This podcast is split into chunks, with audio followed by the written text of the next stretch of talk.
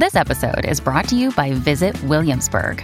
In Williamsburg, Virginia, there's never too much of a good thing. Whether you're a foodie, a golfer, a history buff, a shopaholic, an outdoor enthusiast, or a thrill seeker, you'll find what you came for here and more. So ask yourself, what is it you want? Discover Williamsburg and plan your trip at visitwilliamsburg.com. When you need mealtime inspiration, it's worth shopping Kroger, where you'll find over 30,000 mouthwatering choices that excite your inner foodie. And no matter what tasty choice you make, you'll enjoy our everyday low prices, plus extra ways to save, like digital coupons worth over $600 each week. You can also save up to $1 off per gallon at the pump with fuel points. More savings and more inspiring flavors make shopping Kroger worth it every time. Kroger, fresh for everyone. Fuel restrictions apply. Welcome to The Art of Charm. I'm your host, Jordan Harbinger, and I'm here with producer Jason DeFilippo. Here at The Art of Charm, we don't have all the answers, but we definitely have all the right questions. Today on Fan Mail Friday, those questions come from you. If you're new to the Art of Charm podcast, Fan Mail Friday isn't a great place to start. Most of our content is more in-depth and longer format, so check out the best of at theartofcharm.com slash best or the fundamentals toolbox at theartofcharm.com slash toolbox. That's where we've got fundamentals of body language and nonverbal communication, attraction, negotiation, networking, influence, persuasion, and everything else we teach here at the Art of Charm. It goes pretty deep. We'll send all that to your inbox if you text CHARMED, that's C H A R M E D, to 33444 here in the USA. Or if you're anywhere else, go to theartofcharm.com. All right, let's cut to it. Hi, Jordan. I noticed you seem to be relatively well informed on a lot of subjects, but never mention others. I'm inclined to think you're staying on topic for purposes of the show rather than simply ignorant of a lot of things. For example, you hinted mentions of terrorism and international events without focusing on them, which leads me to believe you're well versed on world affairs, yet focused on delivering content for us listeners of the show. Thanks for that. I'm curious, though, what news sources do you use? How do you educate yourself aside from books? Signed, Curious George. Hey, Curious George. Look, I'm on what's called the low information diet. What that means, or the lid, as I like to refer to it sometimes, it means I don't bother watching the news. I don't Google results. I don't look for anything as a matter of sort of uh, absent minded reading. I don't really do that news the news cycle is designed to cause stress because what gets your attention are things like fear stress anxiety. So that's it's not just when you watch the news you get anxiety because all this stuff's going on. It's designed to get you to be in those different sort of adrenal phases and it's not good. We're not evolved to deal with that. You got to use stress management diet supplements exercise just to be able to deal with regular life with all the input going on. I choose not to get more. And and this sounds kind of like the opposite answer to your question, but really, I'm well informed because I read deep sources and I talk with people about important events. People I know are going to have an opinion, be able to explain something to me, not just the news blurb. So I might watch small clips from BBC to MSNBC to Fox or even Al Jazeera, all the way to things I see online in my Facebook newsfeed if something catches my eye, I'll research and dig deeper, but you got to always consider the source. Most sources are biased or they're outright fabrications, and that's something that we seek to avoid on the show. That's why we don't have a lot of life coaches and self helpy people on here because a lot of that stuff is just bunk.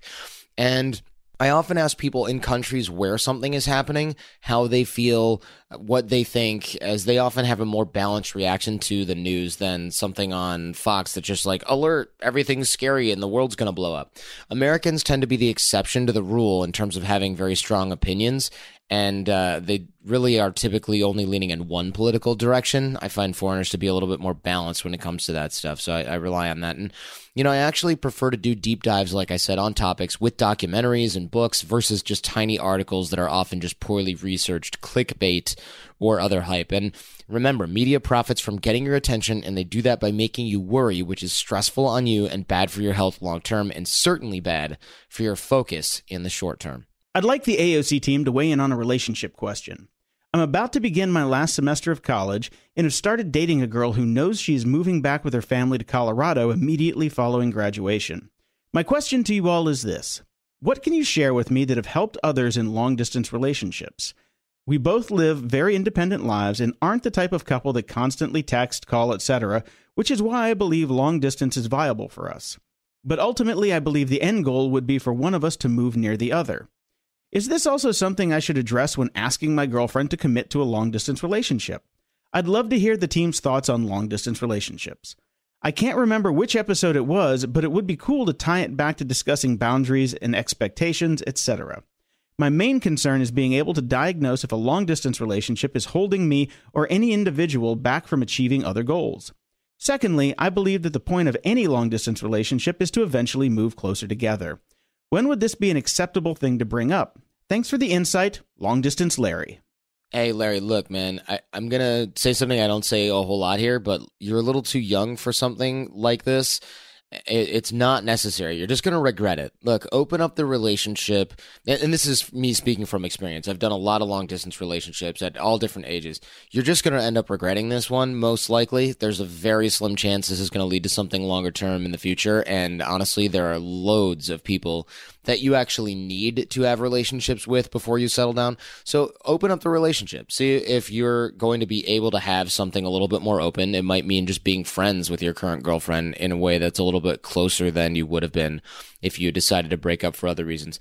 But look, if you feel any constraints on who you meet and who you hang out with, you're likely going to start to resent the other person, and that's going to degrade your relationship as well. So I say, look, man, open it up, or you're going to end up having it open up without you guys arranging for it to happen. It's going to hurt one or both of you a lot more. All right, next question. Hi, guys. As much as I enjoy your podcast and advice, I'm concerned about a person close to me who seems to have become overly consumed with their own personal development. I can appreciate setting high standards for oneself. However, I feel that too much of a good thing could be, well, too much of a good thing.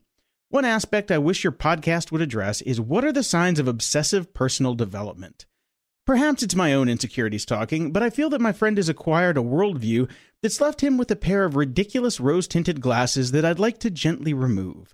Is it just me, or can someone become unknowingly deficient in relationship skills because they're too absorbed in their own journey? I'd consider this to be a negative trait. But does it even matter how I feel if you preach that other people's opinions don't matter and to be fearless with what others think and say? There's got to be a way to create some checks and balances. Please direct me to a podcast on similar issues if you already have one out. Hey, yes, you know, I've heard of this before. This is a form of what's called bypassing. And uh, like bypass, just like bypass surgery, that happens because this process happens because self development is a light. It's like a highlighter and a magnifying glass for everything that's wrong with you. The best thing you can do is to start making changes and developing habits. And unfortunately, when you start to do self helpy stuff, sometimes it's like, well, if you're not getting up at 4 a.m., you're not taking advantage of, of this.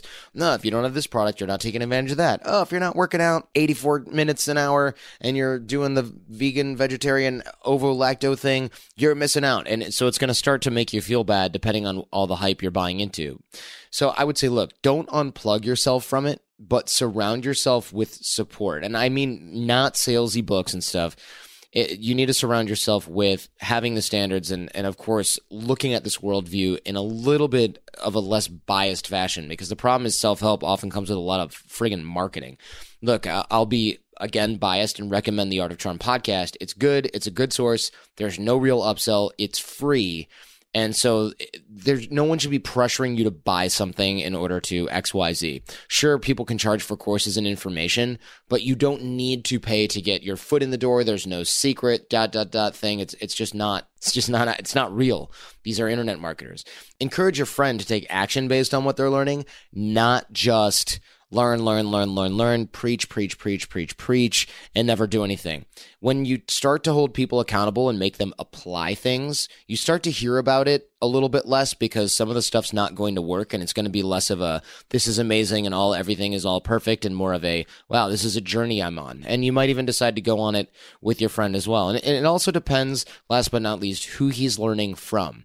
Some lame self-help wannabe cults teach people to isolate themselves from others who don't quote unquote get it. This is unhealthy. It's all fine and good to be hanging out with people that went through a program together and having a little brotherhood there. And I totally encourage that with AOC alumni, but you never should be encouraged to get rid of people that aren't don't get it, that aren't in the group. Um, it's one thing to cut negative people out of your life. It's another thing to cut people out of your life because the person running this business or the self help cult says if they're not in the same one, then they're not worthy of your friendship. That is bad news. And so when people start to do that to themselves willingly, sometimes it's the marketing and the books and the self help tapes. And uh, this person might just be a little unsufferable for a while, but hopefully, what I said earlier will help you out with that. All right, next one. Hi, Jordan. I'm just curious. How do you like working in the industry of self help and personal growth? How do most people in that world end up in those roles? I ask because I've always been interested in helping people, especially guys younger than me, and I'm interested in how I can make that a more significant part of my life, potentially even a career. Thanks, Ryan. Hey, Ryan. Yeah, look, there are two camps to kind of the personal growth industry, and I hate the word self help because it is so scammy and gross. Uh, there's two camps. There's the make money slash ego camp, and I call this the hustler camp because these are the guys that are like, I'm hustling 24 7, doing it hard, hustling. And a lot of them are less scrupulous because they have a similar attitude like that where they just need to get money and get going and get do- doing it. And these are the people that are obsessed with Instagram and blue check marks on their social media and validation and selfies with other people or other gurus or someone that they think makes them look good or enhances their credibility. Um, other people who will, are willing to say or write anything just to get your money. That's one camp. The other camp is basically this sort of help other people slash we're unemployable at a regular job camp. And I'm, I know I'm mixing people together. There's probably four or five different categories here, but I call this the entrepreneur camp. And these are people that are just like, oh, you can start your own business. You can do this thing. You can help people with that. And this is how I got out of it. This is this is why school was so hard because this wasn't cut out and I wasn't cut out for it or whatever. I call this the entrepreneur camp. I'm in that camp. Obviously, like a lot of guys like Gary Vee are kind of like, wait, this is a thing that people can do instead of the regular path.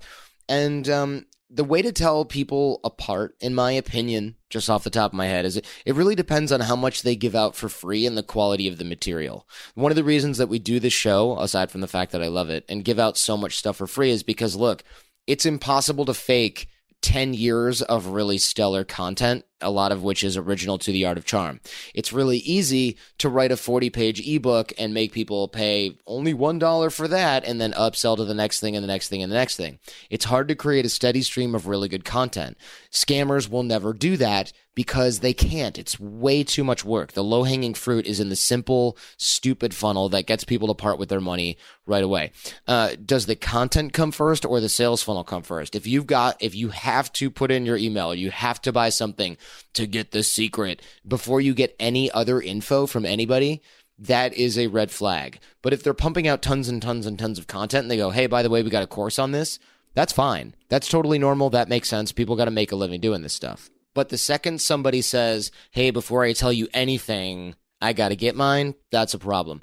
Are they an internet marketer or a thought leader? In other words, are they somebody who sells other supplements. And this is really, really, really hard information to find. You only find this stuff out after you get to know people. There's a lot of people that are like self help gurus and coaches, but they don't make their money doing that. That's them kind of trying to get some credibility back. They make their money selling BS weight loss supplements online. They run a friggin' porn site or something like that. And so that now they're going around trying to teach people how to be an entrepreneur, but they won't talk about how they made their money. A lot of internet marketers are like that. There's other people that are thought leaders that maybe have written a couple of books and they go out and they speak and they do their thing and their their books are not ebooks they're real published books. They're accumulated wisdom over the years. That's a much more highly credible individual than somebody who simply is an internet marketer trying to redeem themselves or look great online. And uh, other factors, novel, appreciable info, or is it rehashed content that costs money because it has their face on it? Is this something new, interesting? Do you recognize what they're teaching has value, or is this yet another cookbook or yet another XYZ? It just happens to be branded with somebody's face on it, but it's been done 85 times before. Look at that stuff. Um, are they teaching you how to make money online because it's supposedly easy, or are they teaching you real life skills? There's a huge difference between the people that teach other people how to make money online Hint, spoiler alert, often how to make money online includes selling their product, which is also about how to make money online. It's a pyramid a lot of the time. Or are they teaching you a real skill? Are they teaching you actual fitness? Is this person coaching you? Are they personal uh, trainer that's working online? Is this somebody that's selling you something that is a service for which they have to work, or is it one of those automated, scaled everything and the person lives in Barbados and never answers email? Look at these factors. But at the end of the day, if you want to help people, start doing it. Don't worry about branding yourself and making it profitable. Just create a resource people love and start spreading it like it's your job, and it eventually will be. Keep your real job in the meantime. And if you have a business with legs, your customers will start to find you. Art of Charm started not because we decided to be coaches, but because people who were listening to the show were literally demanding coaching and showing up where we lived after, of course, we set up the meeting to from other countries to stay with us and learn. That's how AOC began. That's how we still operate. Uh, we could probably make a lot more money if we marketed really hard and we were really seedy about it, but we focus on the content and utility that I mentioned earlier instead. And I hope you do the same thing if you decide to get into this industry. Over the last 17 years, we have launched our fair share of online courses, coaching programs, and finding the right platform has always been a challenge. They say if you do what you love, you never work a day in your life. But if you're an entrepreneur, you know the hard work that comes with it. That's why you need Kajabi. Kajabi makes it easy to run your entire online business from one platform so you can focus on what you love creating. Kajabi is the ultimate all in one platform that helps creators and entrepreneurs build successful online businesses by unlocking predictable recurring revenue. No matter your niche, Kajabi makes it easy to turn your skills, passions, and experiences into enriching online courses, exclusive membership sites, subscription podcasts, thriving communities, personalized coaching, and more. The best part Kajabi doesn't cut into your revenue because everything is owned and controlled by you. So keep 100% of what you earn. And with Kajabi, you also get robust analytics, easy payment options, email marketing tools, and customizable website templates, all built in. You don't even need a huge audience to make sustainable income. There are thousands of creators on Kajabi making six and seven figures with less than 50,000 followers. Right now, Kajabi is offering a free 30-day trial to start your business if you go to kajabi.com slash charm. That's K-A-J-A-B-I dot com slash charm. Go to kajabi.com slash charm and join the creators and entrepreneurs who have made over $7 billion. Johnny, we know if you listen to the show, you are driven. In fact, we're driven by the search for better. But when it comes to hiring, the best way to search for a candidate isn't to search at all. Don't search, match with Indeed. If you need to hire, you need Indeed. Indeed is your matching and hiring platform with over 350 million global monthly visitors, according to Indeed data, and a matching engine that helps you find quality candidates fast. Ditch the busy work. Use Indeed for scheduling, screening, and messaging so you can connect with candidates faster. And Indeed doesn't just help you hire faster. 93% of employers agree Indeed delivers the highest quality matches compared to other job sites, according to recent Indeed survey. We have hired a lot of team members over the last 17 years. Going through endless resumes, well, that's a time sink. But you know what else is a time sink? Interviewing endless people because they're all going to give you the best face forward. That's why we love Indeed, leveraging over 140 million qualifications and preferences every single day. Indeed's matching engine is constantly learning from your preferences. So the more you use Indeed, the better it gets. Join more than 3.5 million businesses worldwide that use Indeed to hire great talent fast. And listeners of this show get a $75 sponsored job credit to get your jobs more visibility at indeed.com slash charm. Just go to indeed.com slash charm right now and support our show by saying you heard about Indeed on this podcast. Indeed.com slash charm. Terms and conditions apply. Need to hire? You need Indeed. All right, now back to Fan Mail Friday. All right, last one. Hi, Jordan. I've recently moved overseas with my wife. We're pregnant, and my parents are asking to come and visit to see us and the new baby. We've had a bad relationship for years now. My dad is just insufferable and takes some sort of pleasure in telling me everything I'm doing wrong with my life, etc. I don't like how we fight, and it's annoying, not to mention stressful. I stopped talking to my dad a year or so ago just because of this type of thing. So they're asking to visit us here and would stay with us while they're here. I really don't want to deal with them while we're also dealing with a new baby. Things are so bad that I'm worried I'll actually get into a physical fight with my dad. What should I do? Can I tell them not to come? How do I do that in a way that doesn't escalate things and deteriorate the relationship even further? Hey, Nick. Yeah, look, this is a sticky one because you can either say no or you can use this as an opportunity to repair the relationship with your parents. I don't have enough info to say which one you should do, but I will say that you should probably try if you think there's any value in doing so. Now, that said, you have a right to say no. You have a right to tell them you're going to be getting settled and recovering, and so visiting right then just is not a good time. And there's going to be an inevitable counter argument that they'll come and they'll help with the baby. But look, you can set a boundary and say you'd rather have them visit another time. You don't have to say when. And if they get pushy, you can simply say, look, not right now. They have to respect that. And if they don't, that's on them, and you no longer have to be polite about it. If they're not respecting your feelings, it's okay if they think you're rude for setting a boundary. It isn't your problem at that point. Now, this will aggravate a rift, but obviously the rift is already there just don't use this as a vehicle to punish your parents for something else because you'll likely regret that. You know, don't let them not come because you're mad about they're missing your college graduation and you're holding on to that still. You're you're going to regret that. But if you actually don't want them to visit because of some other valid reason and that's up to you to decide, then you have a right to hold that position. I hope you all enjoyed that. Don't forget you can email us at Friday at theartofcharm.com to get your questions answered on the air. A link to this blog post can be found at theartofcharm.com slash FMF74. Quick shout outs to Mitch, a producer at the NASDAQ studio I use. Turns out to be an AOC fan just by coincidence. Thanks for being a fan, Mitch, and for producing some of our videos. And Chris Johnson, deciding whether to do his own podcast now that he sees some of the work that goes into it is on the fence. I think it's fun, man, but it's not for everybody. Are you in a strange land listening to my familiar voice? If so, hit me up and I'll shout you out. More from AOC at theartofcharm.com. Oh, before I forget, we've deemed this month Social Capital Month with the goal to teach you how to apply a new way of thinking around the idea of your network is your net worth. I'm sure you've heard that before. So check out the free video training series at theartofcharm.com slash network.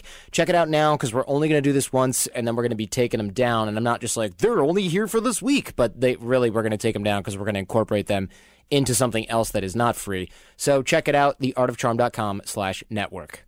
Now stay charming, get out there and connect, and leave everyone better than you found them. Thanks for listening to The Art of Charm. Get more confidence, relationship skills, life hacks, and more at theartofcharmpodcast.com.